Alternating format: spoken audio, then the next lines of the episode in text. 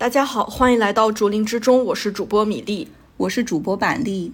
竹林之中是一档漫聊类罪案播客，为你带来人世间那些或离奇、或烧脑、或让人意难平的各类真实案件。让我们开始今天的案件讲述吧。前段时间不是过年吗？我感觉很多单身的听友回家过年的时候，尤其是女生，应该经历了一件事，什么事啊？催婚。对，就是催婚。你经历了吗？不 是的，有一些比较着急的家长，就可能从大学毕业就开始催了。大部分呢，在小孩出了社会工作几年的时候，他也一般会着急起来，就希望自己的小孩早日找到适婚的伴侣，稳定下来。那么，我们今天的案件也从催婚这个事情说起。被催婚的女生叫刘波恋，出生在江苏省晋江市的一个干部家庭。家里经济条件相当不错，而且是独生女，从小就被父母视为掌上明珠，疼爱呵护有加。二零零九年，二十四岁的刘波恋从大学毕业，进入社会工作了两年，父母就觉得这个女儿啊，也到了该结婚的年龄，于是托人给女儿介绍对象。这年的春天，一家企业的党委书记。就把一个名叫朱鹏的在校大学生介绍给了刘波恋。朱鹏的父亲啊，是一家私营企业集团的董事长，名下有好几家公司，是当地知名的企业家。朱家的家庭条件非常优越，在家世这方面啊，朱家和刘家可以说是门当户对。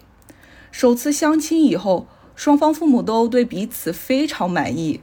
尽管刘波恋对朱鹏没有那种来电的感觉，也不想那么早结婚，但是她在家里是个乖乖女，从小时候起就对父母是言听计从。父母觉得她和朱鹏很合适，应该结婚，她也不敢说不好。而且她自己也觉得感情是可以慢慢培养的，早结婚晚结婚都一样。于是呢，就勉强答应了这门婚事。朱鹏在零九年七月大学毕业以后，到晋江的一家叉车公司就职，在同年的十月二十五日，就和刘波恋举行了婚礼。婚礼办得很豪华盛大，在众人的眼里，刘波恋和朱鹏就是天造地设的一对。婚后，两个人就搬入了新房南环花苑小区的二区十二号楼。在朱家人的眼里啊。妻子刘波恋性格文静乖巧，他们对这个儿媳妇儿是很满意的。至于朱鹏呢，工作很稳定，在同事朋友中的口碑都不错，和刘波恋相处的也都挺和谐的，在刘家的人看来也是个好丈夫。总之呢，在所有亲戚朋友看来，哪怕两个人称不上甜蜜恩爱，也是很般配、关系非常融洽的一对新婚夫妇。然而，这段看似和谐的婚姻并没有持续很久。两个人婚后五个月的时候，丈夫朱鹏就出了意外。二零一零年三月十七日这天凌晨，南环花苑小区的清洁工在打扫十二号楼的时候，竟然发现了躺在血泊中的朱鹏。清洁工马上报了警。接到报警电话的晋江市公安局刑警立即赶到了现场。他们发现尸体面部朝下躺在地上，头部周围全是血。经过勘查，警方很快就确认了死者的身份是朱鹏，当年二十四岁，并且判断朱鹏是被钝器打击头部致死，死亡时间应该是凌晨三点左右。据当时经办此案的刑警刘小林回忆。朱鹏死时，后脑勺部位基本没有完整的骨头，都是碎的。这说明凶手下手非常狠，作案手段很凶残。同时呢，警方还在朱鹏的身上发现了很多现金。哎，假如你是刑警，看到这些线索会有什么想法？就是肯定不是财杀，对，因为现金没有丢失嘛，对吧？嗯，就经验丰富的刘警官一看到这个尸体的情况啊，第一反应是凶手和死者是不是有什么深仇大恨，不然不会作案手段这么残忍，好像仇杀和情杀的可能性会比较大，所以啊，警方就开始调查朱鹏的社会关系。我们前面也说过，朱鹏这个人在同事朋友里的口碑都还不错，平常跟人也没有什么矛盾，也没有债务方面的问题，所以警方在这方面并没有找到有效的线索。另外呢，警方也走访调查了南环花苑小区十二号楼附近的居民，因为推测朱鹏的死亡时间是在凌晨三点左右，正值深夜时分。所以，小区的大部分居民都处于熟睡之中，并没有人听到比如呼喊救命之类的特别的动静。只有一个十二号楼的住户反映，自己好像在凌晨三点左右睡得迷迷糊糊的时候，听到了噗噗的声音。噗噗的声音，难道这个噗噗的声音就是凶手行凶的声音吗？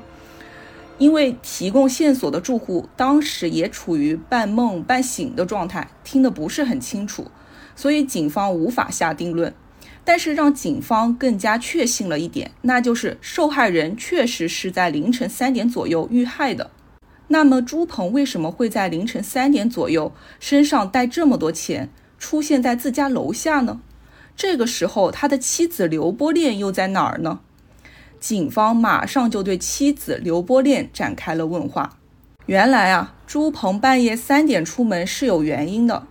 那天晚上，刘波恋说自己的肚子痛，想让朱鹏带他去看医生，但是朱鹏嫌太晚不想去，所以刘波练就和丈夫吵了一架，一气之下自己开车去了医院。刘波练说，朱鹏可能是为了去医院看他，才身上带那么多钱出门的。但是因为案发时他在医院，所以并不知道具体的情况。妻子刘波练的话让警方隐隐觉得有些不对劲，因为啊，他们发现刘波恋的情绪特别淡定。按照警方办案的经验，假如是新婚没多久的夫妇，一般丈夫出事，妻子的情绪会比较激动。但刘波恋全程表现得极为淡定，好像没有丝毫的震惊或难过。很快，警方就发现了刘波恋是在说谎。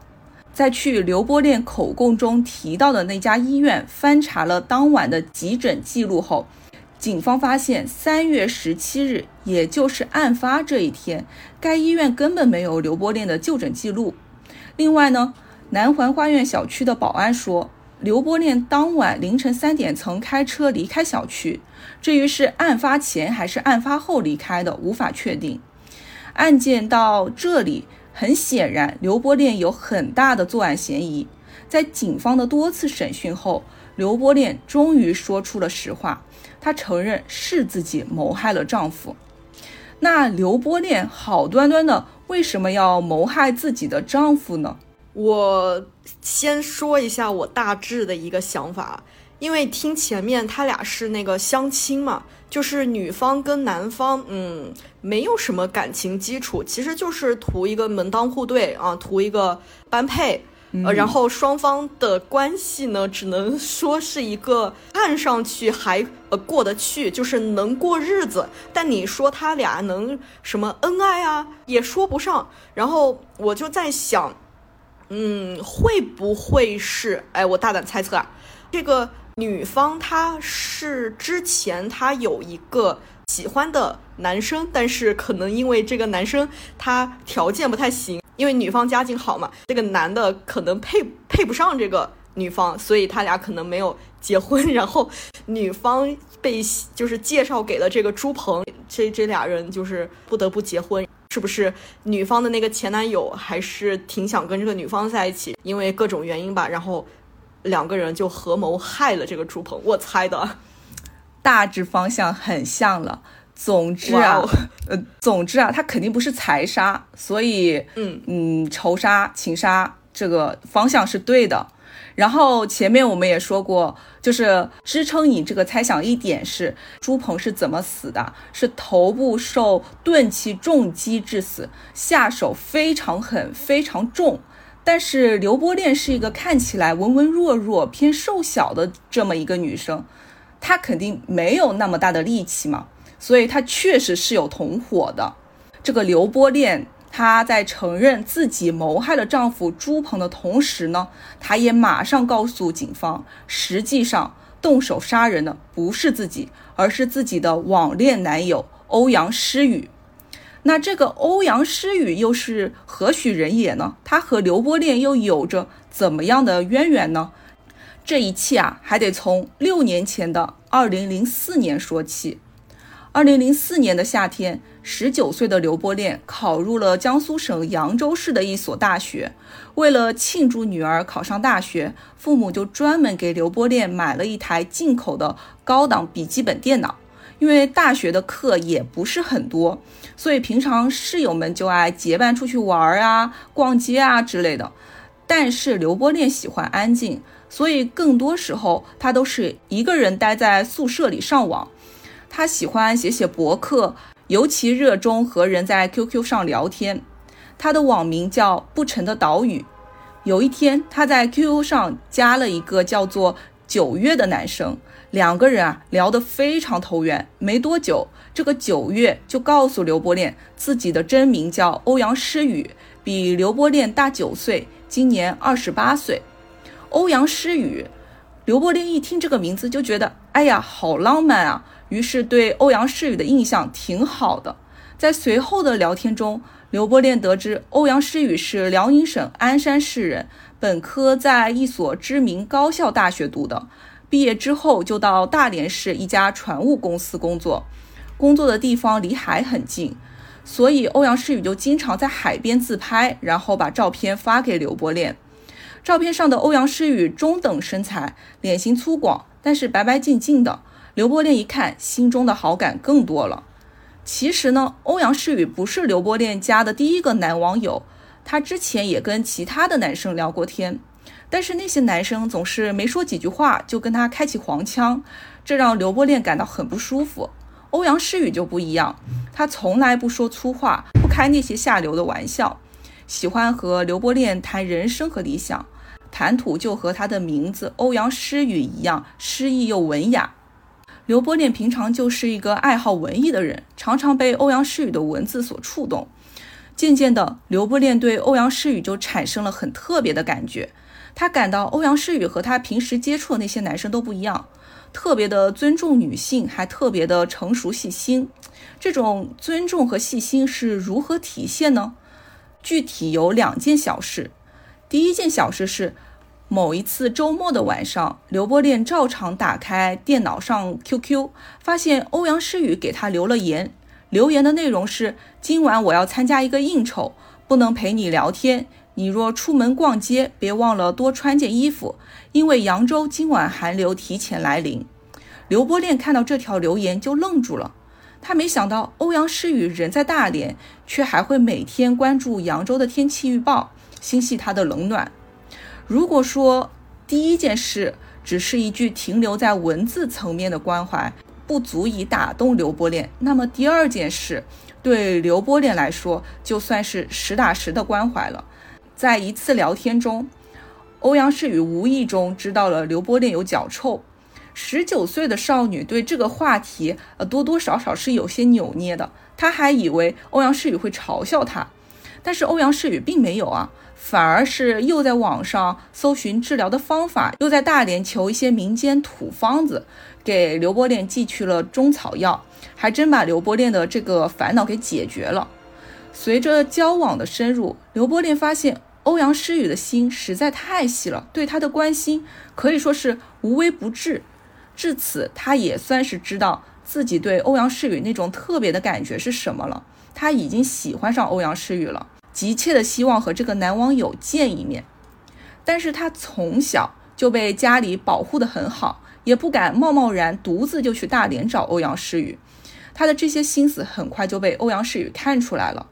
二零零四年十二月二十九日，欧阳诗雨就从公司专门请了几天假，带着大包小包的礼物，千里迢迢啊从大连赶到了扬州来看刘伯恋。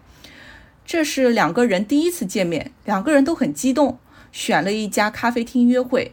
虽然网络和现实是两个不一样的世界，但欧阳诗雨并没有让刘伯恋感到失望或者落差。两个人在咖啡厅聊得很开心，不知不觉就聊到了凌晨一点。这个时候，欧阳诗雨就对刘伯恋说：“已经很晚了，估计你们学校已经关门了，要不咱俩到宾馆开间房吧？刘伯恋觉得欧阳诗雨这是暗示要跟他发生男女关系，对此他有点犯怵，可又因为对方是欧阳诗雨，他不想拒绝，纠结了一阵子后，他答应了欧阳诗雨。然而结果大大出乎刘伯恋的意料。进了房间以后，欧阳诗雨只是轻轻地亲了亲他，抱了抱他，然后两个人又在床上聊了一整晚的夜话，除此以外什么都没有做。一开始，刘伯恋觉得欧阳诗雨是在装风度、装绅士，用现在网上流行的话说，就是在维持他的人设不崩塌。但是一个月后，欧阳诗雨再次来到扬州找他，他就确信了欧阳诗雨啊，真的是一个绅士。因为两个人在宾馆抱在一起时，欧阳诗雨告诉刘伯恋，他说：“我不是一个随便的男人，我要对心爱的女孩负责。”在结婚之前，我不会占有你的肉体。这简直跟刘伯恋之前遇到的那些一上来就开黄腔的男网友实在太不一样了。刘伯恋被欧阳诗雨这种自制打动了，从此呢，正式跟欧阳诗雨确定了男女关系。之后，两个人几乎每天都通过网络、手机短信互诉衷肠。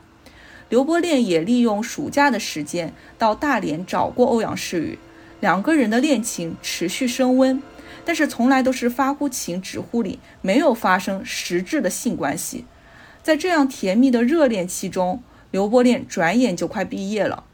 其实，在交往的过程中啊，他早就做好了非欧阳诗雨不嫁的准备。所以临近毕业时，他在 QQ 上告诉欧阳诗雨，拿到毕业证后就要跟欧阳诗雨结婚。但令他怎么也没有想到的是。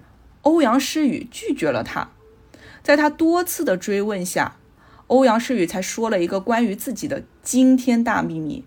欧阳诗雨告诉刘波恋，他从小患有先天性性功能疾病，不能做刘波恋的老公。刘波恋一听到这个秘密就崩溃了，他没法接受这个事实，痛哭之后呢，就跟欧阳诗雨分了手。他回到自己的老家江苏省晋江市，到一家房地产公司做办公室主任。他的老板是个叫做肖克的有家室的男人。失恋后的刘波恋情绪非常低落，老板肖克看出这一点，就对刘波恋特别关照，带刘波恋借酒消愁。然而啊，肖克的关照是有目的的。在一次把刘波恋灌醉后，他性侵了刘波恋。本就失恋的刘波恋更加痛苦。但是种种原因下，他没有选择报案，而是在肖克的软硬皆施下，跟男人变成了情人关系。这样的关系保持了一年左右。前面说啊，肖克是有老婆的，所以肖克总是在和刘波恋发生关系后急匆匆的回家。刘波恋既对自己当了第三者而感到可耻，又对肖克不能好好陪自己感到厌烦。地下情人的关系保持了一年后，他下定决心和肖克分开了。这个时候啊，他就又想起了自己的初恋欧阳诗雨。经历过肖克后，刘波恋更觉得欧阳诗雨好，因为欧阳诗雨从来不会在他身上图什么，还很照顾他。两个人光是躺在被窝里聊天就很开心，好像永远有说不完的话。于是他又开始和欧阳诗雨在 QQ 上聊起了天。其实和刘波恋分手以后，欧阳诗雨也很后悔。一打开 QQ 视频，他就泪流满面，对刘波恋说很想他。刘波恋看到这样的欧阳诗雨，感慨万分。他想，其实没有性，和欧阳诗雨在一起是最开心的。于是两个人又复合了，开启了一段柏拉图式的恋爱关系。只是这样的关系也没有维持很久，原因是什么呢？哎，这就。回到了我们讲述的开头，催婚这件事啊，家里给刘波恋催婚了。虽然刘波恋的一门心思都在欧阳诗雨身上，但是另一方面，他也觉得父母说的对，感情是婚后可以培养的，他早晚是要结婚生子的，还不如早结婚。最后啊，顶不住家里的压力，刘波恋跟朱鹏定下了婚约。他把结婚的消息告诉欧阳诗雨，这回就轮到欧阳诗雨崩溃了。他听到刘波恋要结婚，顿时觉得生无可恋，要吃安眠药自杀。在吞食大量安眠药自杀之前，他给刘波恋发了一条短信说：“我在天堂里将化作一颗星辰，在每一个寂静的夜晚，向你眨着眼睛诉说未了情缘。刘伯恋看到短信后，立即给欧阳诗雨打电话，却发现手机关机了。他发了疯似的给大连市每一家医院打电话，有惊无险，欧阳诗雨的下落找到了，人也抢救过来，没事儿了。但是刘伯恋仍然是放心不下欧阳诗雨。当时她正在和丈夫朱鹏旅行度蜜月，她蜜月也不度了，就偷偷溜到大连安抚欧阳诗雨。欧阳诗雨自杀的行为给刘伯恋带来了巨大的震撼，他心里更加放不下欧阳诗雨，因此也没有办法全心全意地投入到和朱鹏的那段婚姻中。你还记不记得欧阳诗雨和朱鹏的年龄？欧阳诗雨比刘伯恋大九岁，但是朱鹏呢，跟刘伯恋基本上算是同龄，就是二十刚出头的样子，就年纪二十四岁是不是？对对。年纪小的朱鹏啊，他虽然也会去照顾妻子，但是不太细心，尤其是跟心特别细的欧阳诗雨比起来啊，对刘波恋来说是天差地别。刘波恋为此没少和朱鹏闹别扭，尽管这些别扭说大不大，不至于上升成特别激烈的矛盾，但是就让刘波恋回悟过来一件事：感情也不是说培养就培养的。他对朱鹏啊，就是培养不出那种异性的感情。刘伯恋一边觉得自己得生活在现实里啊，得按照父母和世俗的期望结婚生子啊，可一边又急需一种情感的寄托。当然了，作为丈夫的朱鹏也察觉到了妻子刘伯恋的心不在焉，他发现妻子刘伯恋好像不太愿意跟他发生关系。有时候刘伯恋勉强和他发生关系，但是在床上表现的兴致缺缺、无动于衷。朱鹏就怀疑妻子是不是性冷淡啊？他把这个事情告诉了自己的母亲。朱鹏的母亲一听，这可不行，儿媳妇儿怎么能是性冷淡呢？他还等着抱孙呢。于是安排保姆各种买中药给儿媳调理，打听治疗性冷淡的土方子。这一打听，还真给他打听到了门路。经过朋友介绍，他花大价钱请了省城一名性心理研究专家到家里开导刘伯恋。二零一零年二月十八日，农历正月初五，这个时候啊，正是过春节的时候。这天晚上，刘伯恋正准备睡觉，房间突然进来了一名陌生男子。陌生男子把丈夫朱鹏请出卧室，然后对刘伯恋介绍了自己的来历。说他是一名从事心理研究的职业医生，很高兴能为刘波恋的性生活提供咨询。自我介绍完以后，刘波恋还没缓过神，心理医生就直奔主题的问了刘波恋很多敏感的问题。为了唤醒刘波恋的性意识，心理医生还描绘了很多关于女性高潮的场景，教刘波恋如何去营造过夫妻生活的氛围。大半夜准备睡觉的时候。房间突然进来一个陌生男子，不说，还一进来就大聊特聊性话题。比起开导，刘波恋只觉得自己受到了羞辱。他羞愤交加，第一时间就在 QQ 上找到欧阳诗雨哭诉。欧阳诗雨听完也很生气，大骂朱鹏是个混蛋，怎么能把这么隐私的事情告诉自己的母亲呢？一点儿也不尊重刘波恋。骂完，欧阳诗雨还说。朱鹏根本不爱刘伯恋，只是贪恋刘伯恋的肉体。朱家也只是把刘伯恋当做一个生育的工具。这一次事情就像一把匕首，把刘伯恋某个开了小口的想法一下子给划开了。什么想法？那就是他想跟朱鹏离婚。他把这个想法告诉自己的母亲。刘伯恋的母亲一听，很是生气。两个人才结婚没多久，又没啥大矛盾。何至于闹到离婚的程度？母亲斥责刘波恋是生在福中不知福，不同意两个人离婚。在十多年前，很多人的观念里，离婚并不是件光彩的事情。再加之父母的强烈反对，刘波恋自己也下不了离婚的决心。但是他对朱鹏实在没有感情。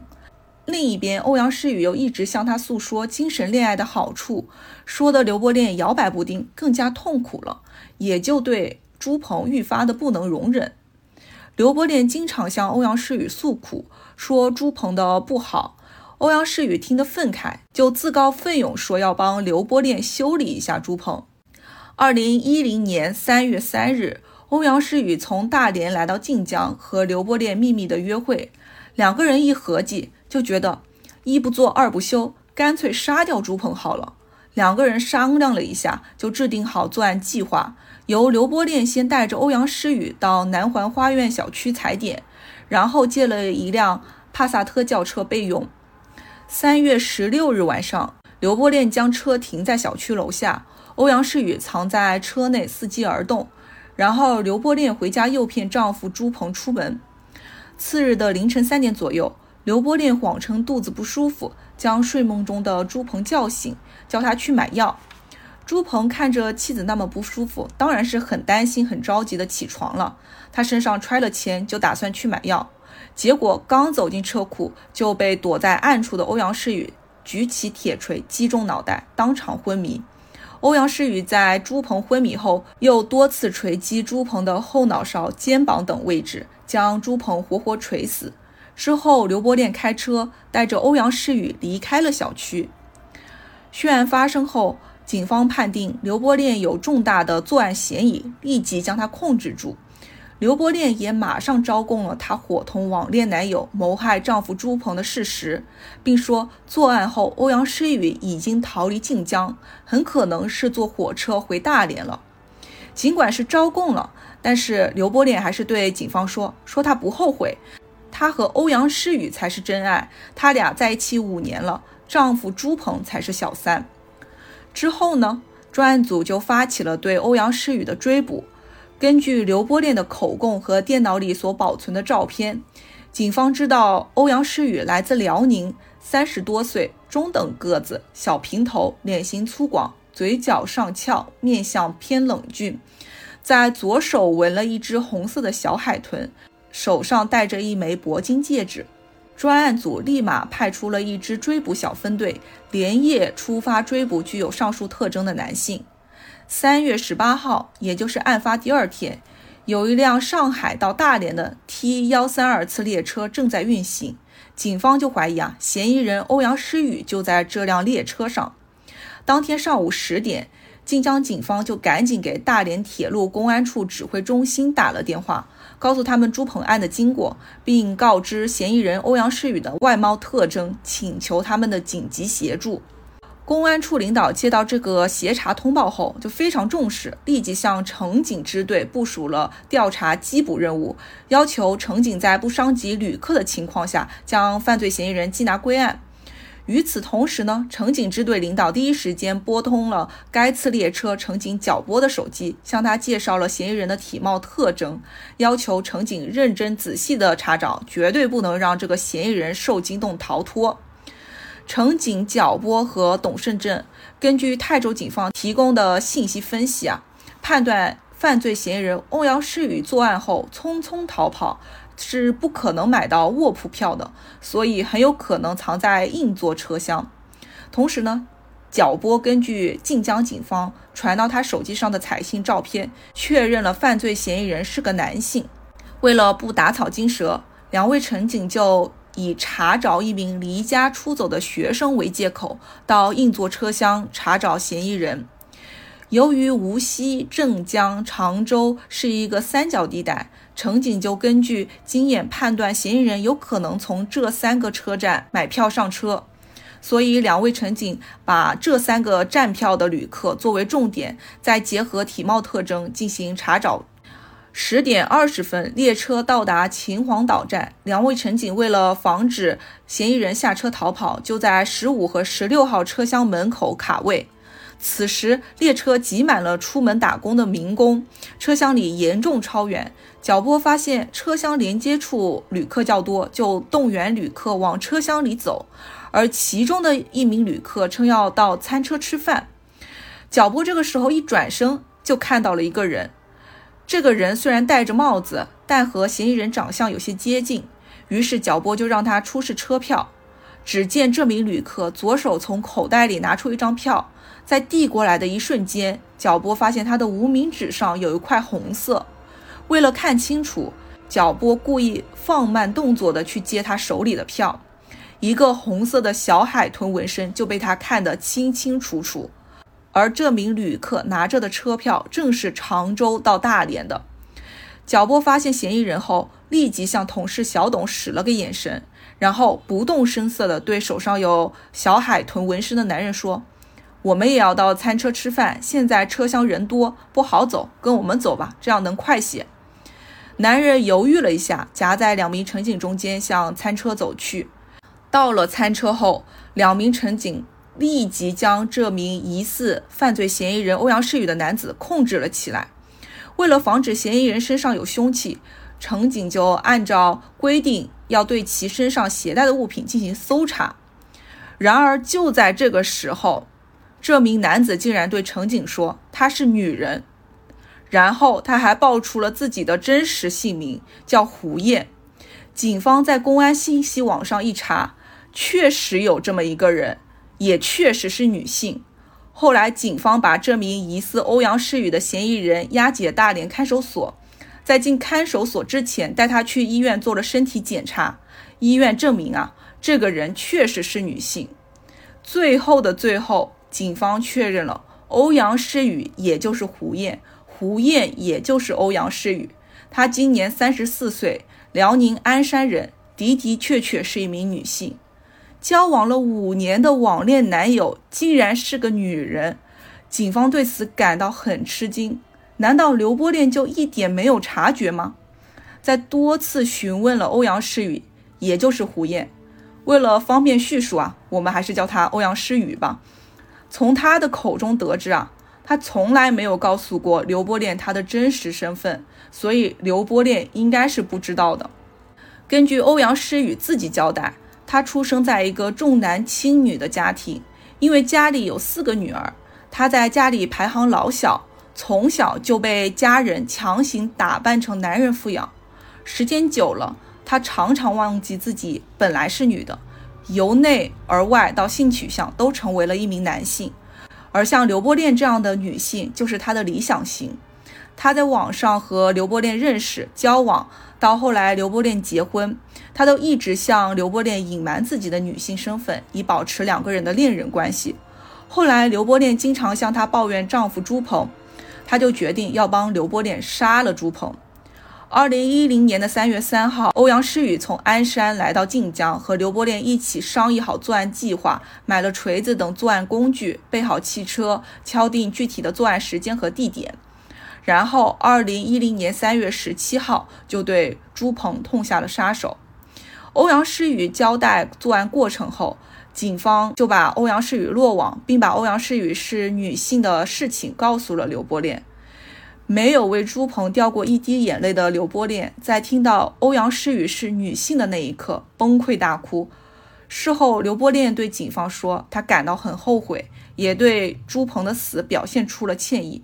而且对欧阳诗雨的态度也是一百八十度大转弯，就说一想到欧阳诗雨是女的，回忆起以前种种就感到特别的恶心。二零一零年十月，泰州市中级人民法院对刘波恋杀夫案进行了公开审理，最后法院认定刘波恋提供作案时机和条件，胡燕也就是欧阳诗雨负责动手，两个人在犯罪过程中作用地位相当。但因为胡燕作案手段残忍，刘波恋积极主动供述犯罪事实和共犯体貌特征，一审判决胡燕死刑，刘波恋死缓两年执行。另外，两个人必须赔偿朱鹏父母四十二万八千九百八十五元。到此呢，案件也就结束了。我天呐，我听到你说她是一个女人的时候，我从头。到脚都起了一身冷汗，我我觉真的好震惊啊！前面其实你的猜测是挺接近的，除了她是一个女性以外，我我真的没有想到，因为你讲的时候，我还一直在想，其实 欧阳诗雨这个人，他除了杀人，肯定是就是呃，确确实是非常非常的不对的，但他别的地方。我觉得是 挑不出一点毛病的，尤其是你讲到中间的时候，你是你说那个刘失恋，他跟欧阳诗雨说他有脚臭嘛？那个欧阳诗雨还给他搜集各种的那个治疗方法，还给他寄那个中草药，帮他治好了这个病。我代入一下，我就觉得，你说这个搁谁不心动啊？这种很隐私，然后你。自己觉得很就是见不得人的你身上的这些小疾病，然后你跟一个你还挺心仪的人说出来，然后你可能第一设想的是他会嫌弃你，或者是他会觉得，或者是觉得就是哎呀，就太那个幻灭了。但是他没有，他还很耐心的去帮你治病。我觉得这一点真的一下子那个分就加到满分。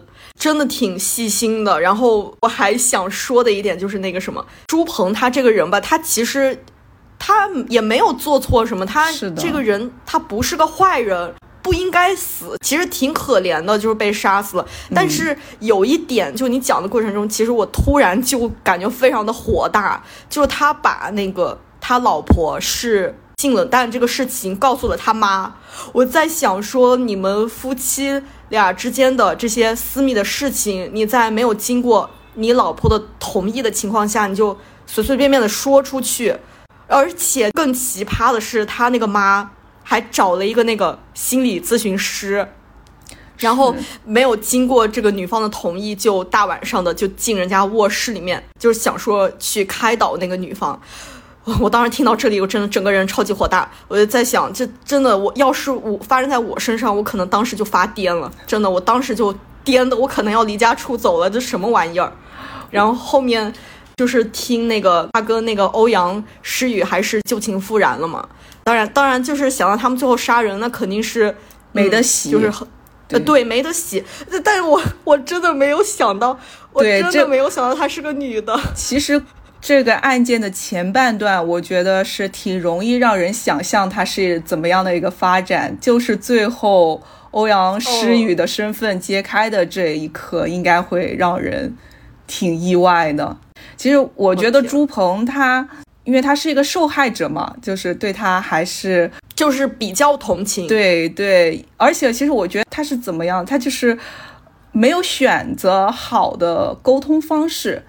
其实看性的心理医生，我经常在美剧里面也看到，就是有这方面问题的夫妻，他其实是是会去咨询这方面的心理医生的。然后心理医生确实也会讲到这些东西，但是我觉得你夫妻之间你要事先沟通好嘛，你不能贸贸然突然请一个陌生人到家里，太太突然了。而且一个。嗯，男的你就你你就别管他是什么心理专家吧，一个男的陌生人突然来到你卧室里面要跟你谈这些，你就觉得实在是太迷惑了，太冒犯了。所以他这个朱鹏这点肯定是没做对嘛，然后朱鹏他妈也是没有做对。对，所以我我觉得这个案件其实有很多个悲剧啊。首先，朱鹏的死肯定是最大的悲剧。你想想，他其实一开始结婚，妻子就一直在出轨嘛，还失去了生命，而且欧阳诗雨对他下手是非常重的。然后两个人杀死他之后，其实也没有表，基本上是没有太大的悔意，对，没有太大的歉意和悔意。而且我觉得，其实明明是一个离婚可以解决的事情，完全不至于杀人。所以我觉得他呃死了这件事情肯定是一个很大最大的悲剧。但是我觉得刘波恋和胡燕两个人他们的个体身上其实是一种缩影，反映出一些很悲剧、很讽刺的事情。首先是刘波恋啊，他就是。一直被裹挟，被父母的那种期待，还有世俗，就是认为一个女生到了这个年纪该结婚生子啊，就是你有人生必须要做这些事情啊。他是一直被这些事情裹挟的。然后还有就是，他其实择偶条件，我感觉挺简单，他其实挺想找一个尊重女性的。对象嘛，但是他从网上遇到的其他的网友也好，到后面他上班遇到的那个老板也好，他一直没有找到一个尊重女性的对象，好不容易找到了，结果也是在欺骗他，就是在隐瞒自己的女性身份。而且我觉得欧阳诗雨她的性格是有些偏激的，就是从殉情这一点来说是。能看得出来这个人性格有点偏激的。但是其实最后。嗯，听到你讲刘伯恋，他得知了欧阳诗雨是一个女人，然后你你不是说他那个就是崩就是大哭吗？然后我还以为他是偏震撼向的，就是他嗯没有那种抵触的那种感觉，但没想到他是觉得呃很恶心。当然每个人对这个的感受不一样，我非常的理解。但是啊，如果 如果被骗的人是我的话，其实我我。我设想了一下，如果真的跟我相爱了五五年，他们已经好了五年，对吧？的的人，如果最后发现是是跟我一样是一个女的，我我绝对不可能说恶心的。对，我觉得这也是一个很讽刺的点，就是他在没有知道女性的时候，他甚至在杀人以后，他都觉得我说我没有后悔，因为我和欧阳诗雨是相爱的。但是，一旦知道。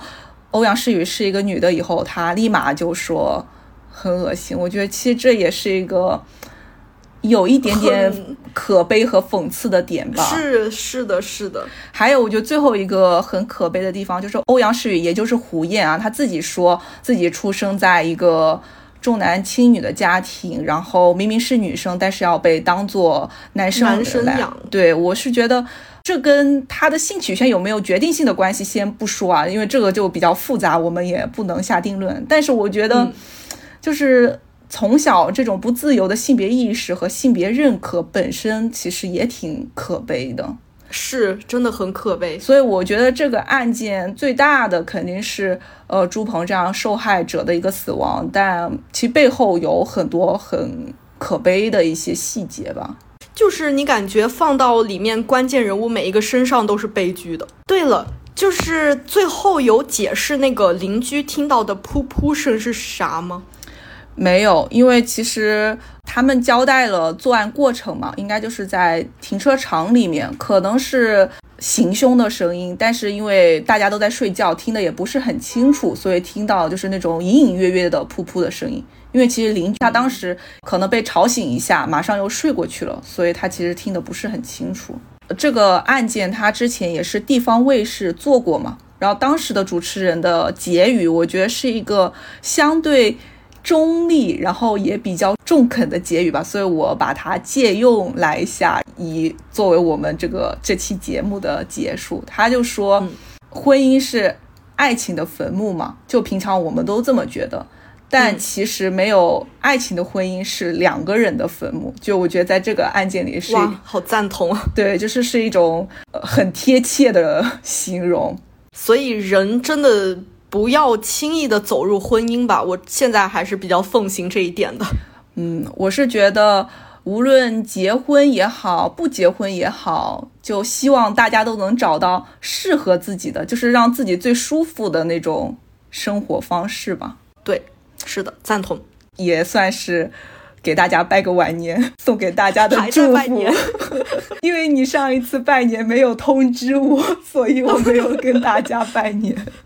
行，最后再拜一次，不会再拜了，不会再拜了。就是希望大家都能找到自己舒服的生活方式吧。